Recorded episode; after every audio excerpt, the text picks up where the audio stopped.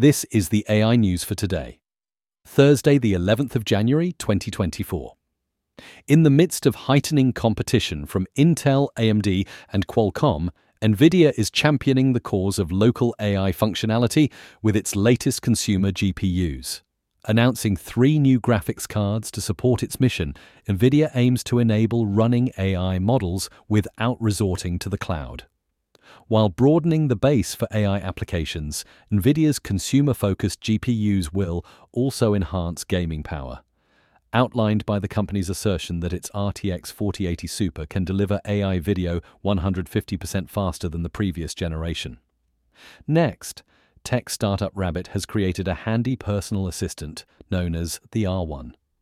This pocket sized innovation is aimed at streamlining the online experience by handling tasks through one integrated interface, rather than relying on multiple separate applications. The Rabbit R1 operates on natural language software, has been trained on human interaction data, and can independently perform a variety of digital tasks, from executing online searches to managing transactions. Finally, Walmart, the largest retailer in the US, is deepening its investment in artificial intelligence to enhance its online and in store shopping experience.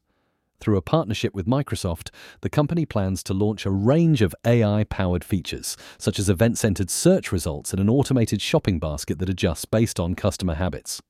Alongside this, Walmart aims to maximize product availability in store and online and intends to extend its drone delivery service to approximately 1.8 million homes in the Dallas Fort Worth area.